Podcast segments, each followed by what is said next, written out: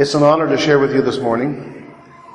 My prayer is that the Holy Spirit will teach our hearts and minds in Jesus' precious name. The title of the sermon was Do Not Judge God. I see that many people become angry when something terrible happens. For example, a child develops cancer and they blame God. They say, if God was good, He would not let this happen. He must be capricious, erratic, unpredictable. I would like to confront him and make him explain his conduct. I know more and would do a better job than God does. So the Bible has a very good answer for anyone who feels like that. there was a man named Job. He was a good man.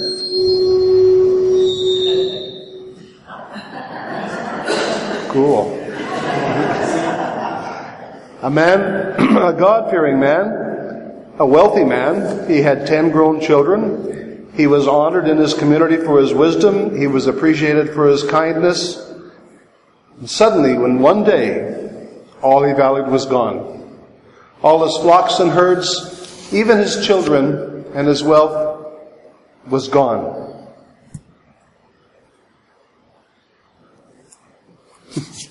I moved my paper too fast. Okay. He got up and tore his robes, shaved his head, fell to the ground and said, The Lord gave and the Lord has taken away. Blessed be the name of the Lord. He did not charge the Lord with wrongdoing. Later, on another day, he was struck with painful sores from head to foot. And his wife saw his terrible condition and his terrible suffering. And she said, curse God and die. But he would not. Later, three friends came to comfort him. But out of his terrible suffering, he cursed the day he had been born, wishing that it had never happened if it had only going to come to this. For I was born and all that I had hoped for and now it's destroyed. They were not impressed, and over time they argued that he was an evil man and deserved all this and more, and that God was punishing him. He knew they were wrong and began wanting to talk to God, to explain his case, and for God to answer his questions. If any man ever deserved an explanation from God, it was Job. All of this and how God handled it is recorded in the Bible, in the book of Job, probably the earliest book of the Bible. At the end, God comes to Job in a huge storm and says, Who is this that obscures my plans with words without knowledge? Gird up your loins like a man. I will question you and you will answer me. And he begins to question Job. He doesn't make any explanations. He begins to question Job. He says, Where were you? Were you there when I laid the foundation of the earth? Do you control the seas? Do you know where the clouds come from? Where do light and darkness come from? And many more questions about creation and wondrous animals, how they are born, and why they behave as they do. And Job had no answer. And God said, if you cannot understand these simple things, how can you presume to judge me in the matters of wisdom, justice, and truth? And Job put his hands over his mouth and had no answer. When we get to this conclusion that God is all wise and all powerful, we are ready to hear what he has to say and not judge him. We find out his plan and purpose and how we fit into it. If we go to the Bible, to the Word of God, and to Jesus Christ, the Son of God, we find out that for God so loved the world that he gave his only begotten Son, that whosoever believes in him should not perish but have everlasting life. For God did not send his Son into the world to condemn the world, but to save the world through him. We have recorded the life and teachings of Jesus Christ and even his suffering and death. If God spared not his only Son, be aware that we who follow will also not be spared. Jesus was killed, and most of his disciples were also killed, but his words live on for us. Remember Jesus, who for the joy that was set before him endured the cross. Now we come to the heart of the message today, taken from one of Jesus' great sermons, the Sermon on the Mount. Jesus here tells us what we must do and be as his disciples. The Beatitudes are a combination of God's grace and our effort. God gives us, but we also need to respond and work with his grace. Be poor in spirit, not full of pride, self-will, or our own ambitions. Mourn over the conditions of the world and our sinful state. Be meek. Have a spirit of gentleness and self-control. Hunger and thirst after righteousness, right doing. Hunger and thirst after right doing. Be merciful and you will be shown mercy. There is justice, mercy, and grace in this world. Justice is getting what you deserve. Mercy is when you don't get what you deserve. And grace is when you get what you do not deserve. Be pure in heart, with your only intention being to please God. Be peacemakers, and you will be called the sons of God. That is our task. Be persecuted, insulted, be falsely accused of evil because of Jesus. Rejoice. That's what he calls us to do. Jesus said, You are the salt of the earth. Salt is necessary for life, for people, for animals, and most plants. And we can't make it. we have to find it, we have to eat it. It has to come from outside of us. Lack of salt leads to nausea, lethargy, lack of appetite, and eventually many physical ailments. Salt was the most important item to prevent decay and preserve food. Salt also adds flavor to food and at times was valued equal to gold. The world is rotting and decaying, and if our Christianity is also rotting and decaying, it won't be any good. Salt is the opposite of corruption, and it prevents corruption from getting worse. We are the force keeping man from the corruption of sin. Our job is to preserve the world from decay and add flavor to life. Otherwise, we are good for nothing but to be thrown out and trampled underfoot by man. Jesus said, You are the light of the world. A city that is set on a hill cannot be hidden. Nor do they light a lamp and put it under a basket, but on a lampstand, and it gives light to all who are in the house. Let your light so shine before men that they may see your good works and glorify your Father in heaven. Light is needed because the world is in darkness. Our light will illuminate and expose what is there. We have to show the world. It's tempting to hide our light because it will draw the world's attention and cause those who hate the light to oppose us because of their evil nature. Many prefer darkness because their deeds are evil. So let your light so shine that others may see your good works and glorify your Father in heaven. Not for our glory, but for, for the glory of the Father. Light gives the gift of guidance, so that those who have lost their way can find the path. And the city, set on a hill, is a, pro- is a product of social order and government. It is against chaos and disorder. Jesus said, Do not think that I've come to destroy the law or the prophets. Jesus came to free the law from the way the scribes and Pharisees had wrongly interpreted it. Unless your righteousness exceeds the righteousness of the scribes and Pharisees, you will by no means enter the kingdom of heaven.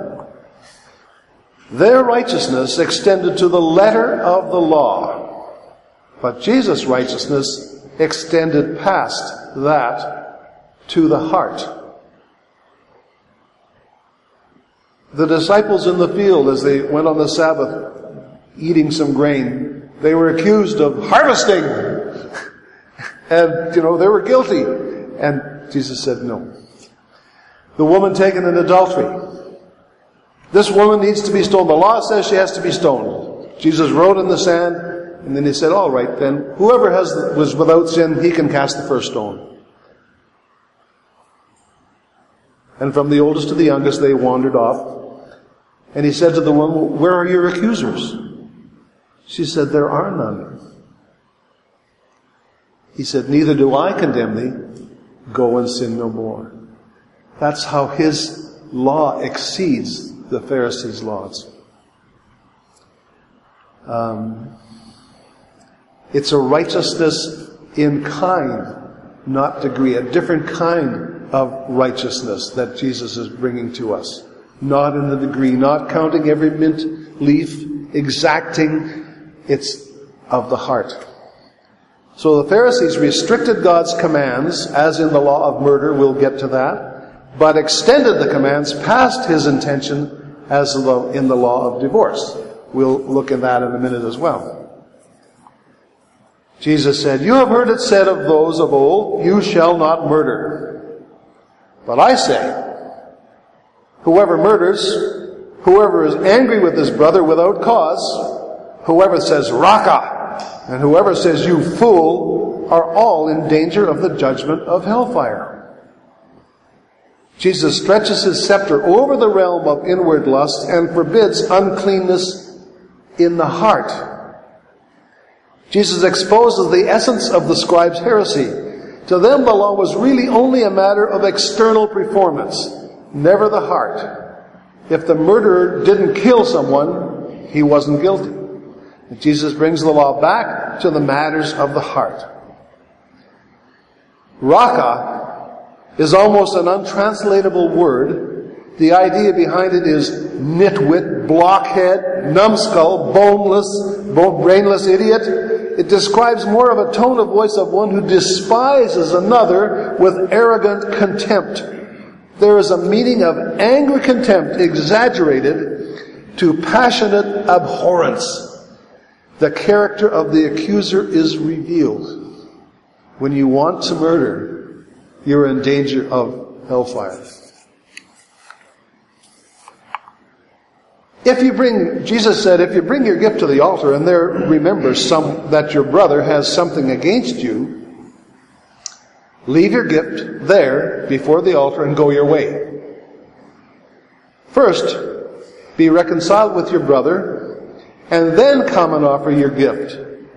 Agree with your adversary quickly as much as possible, live peaceably with all men. Often, all that is required is to give a little extra or do a little more. Err on the side of kindness, patience, generosity, forgiveness. Your relationship with God depends on your relationship with your fellow man. Jesus said, You've heard that it was said to those of old, You shall not commit adultery. But I say to you that whoever looks at a woman to lust after her has already committed adultery with her in his heart. Like murder dealt with previously, Jesus brings this back to the heart and lusting, planning, meditating brings you in danger of judgment. Some people only keep from adultery because they're afraid to get caught and in their heart commit adultery every day. It's good that they keep from the act of adultery, but it's bad that their heart is filled with adultery. And this applies as well to just about everything we can covet with the eye or mind. It extends to money, fame, power, possessions. These things become other gods ahead of our one true God. Jesus said, if your right eye causes you to sin, pluck it out and cast it from you. Jesus uses a figure of speech and did not speak literally. Even if you cut off your hand or plucked out your eye, you could still sin with the other hand or the other eye. And after both are gone, you can especially sin with your mind. Jesus simply stressed the point that one must be willing to sacrifice to be obedient. If part of our life is given over to sin, we must be convinced that it is more profitable for that part of our life to die rather than condemn our whole life. There are things we must give up. It has been said, whoever divorces his wife, let him give her a certificate of divorce. But I say to you that whoever divorces his wife for any reason except sexual immorality causes her to commit adultery. And whoever marries a woman who is divorced commits adultery. In Jesus' time, divorce had deteriorated to the point where men divorced their wives for almost any reason, even if they burned the dinner. They said, well, it can't be too quick. We need to make you think about it and come and get a certificate of divorce. So the certificate of divorce prevented it from happening in the heat of the moment, as later it had to be written up by a scribe and signed by witnesses. This man had divorced his wife, blah, blah, for these reasons. This is so far from Jesus' teaching and the Spirit of Christ. There is no just cause for divorce except for unfaithfulness, adultery. The certificate became an instrument of cruelty against wives. We know that wives had very little power, little wealth, and so on. And so to be divorced was a terrible, cruel thing. There was nothing done to restrain the unjust caprice of husbands. Again, the erratic behavior. Nobody, they didn't try to stop the divorce. They just wanted to make a decree, so now it's legal. Jesus says that whoever divorces his wife for any reason except sexual immorality causes her to commit adultery, and whoever marries a woman who is divorced commits adultery. Jesus said, Do not swear oaths, but let your yes be yes and no be no. In Jesus' time, men were given to swear oaths, and many times the oaths were to deceive the people they were swearing to. Having to swear an oath meant that your character is too weak to keep its word. So God, your head, heaven, earth, your mother's grave, must be compelled for you to keep your word. You have no control over any of these, so your oath is meaningless. Jesus said, keep your word. Be honorable. You do not need to swear an oath. Say what you will do and do what you say. You have heard it said, an eye for an eye and a tooth for a tooth. This saying was meant to limit punishment and prevent revenge all out of proportion to the offense. It was never meant literally and was up to the governing body of the community to specify the penalty. The tendency of individuals is to exact much more severe punishment than the offense requires. Jesus said, Whoever slaps you on the right cheek, turn the other to him also. In Jesus' time, a slap to the right cheek was a backhand slap. A very serious insult, and it could be punishable by a heavy fine. Jesus said not to resist evil and retaliate, but offer the other cheek and leave it to God to defend us. We need to be willing to not resent insults and not to seek retaliation for a slight. Jesus said, If anyone wants to sue you and take away your tunic, let him have your cloak also. Give more rather than fight for your rights. And this follows with the rest of the teachings today.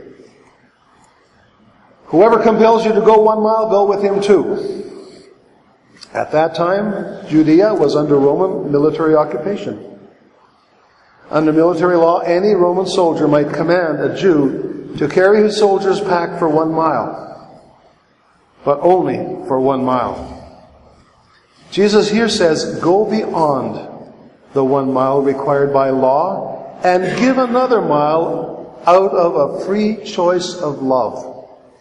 This is how we transform an attempt to manipulate us into a free act of love. You have heard it said, You shall love your neighbor and hate your enemy. But I say to you, love your enemies, bless those who curse you, do good to those who hate you, and pray for those who spitefully use you and persecute you. That you may be sons of your Father in heaven, for he makes his sun rise on the evil and on the good, and sends rain on the just and on the unjust. For if you love those who love you, what reward have you? Do not even the tax collectors do the same? And if you greet your brethren only, what do you do more than others? Do not even the tax collectors do so? The Jews generally looked upon all the uncircumcised as not their neighbors, but their enemies whom the precept did not obligate them to love. So the uncircumcised, not my neighbors, they're enemies, and I don't need to love them. Jesus reminds them that in this sense, God meant, means it all people are our neighbors, even our enemies.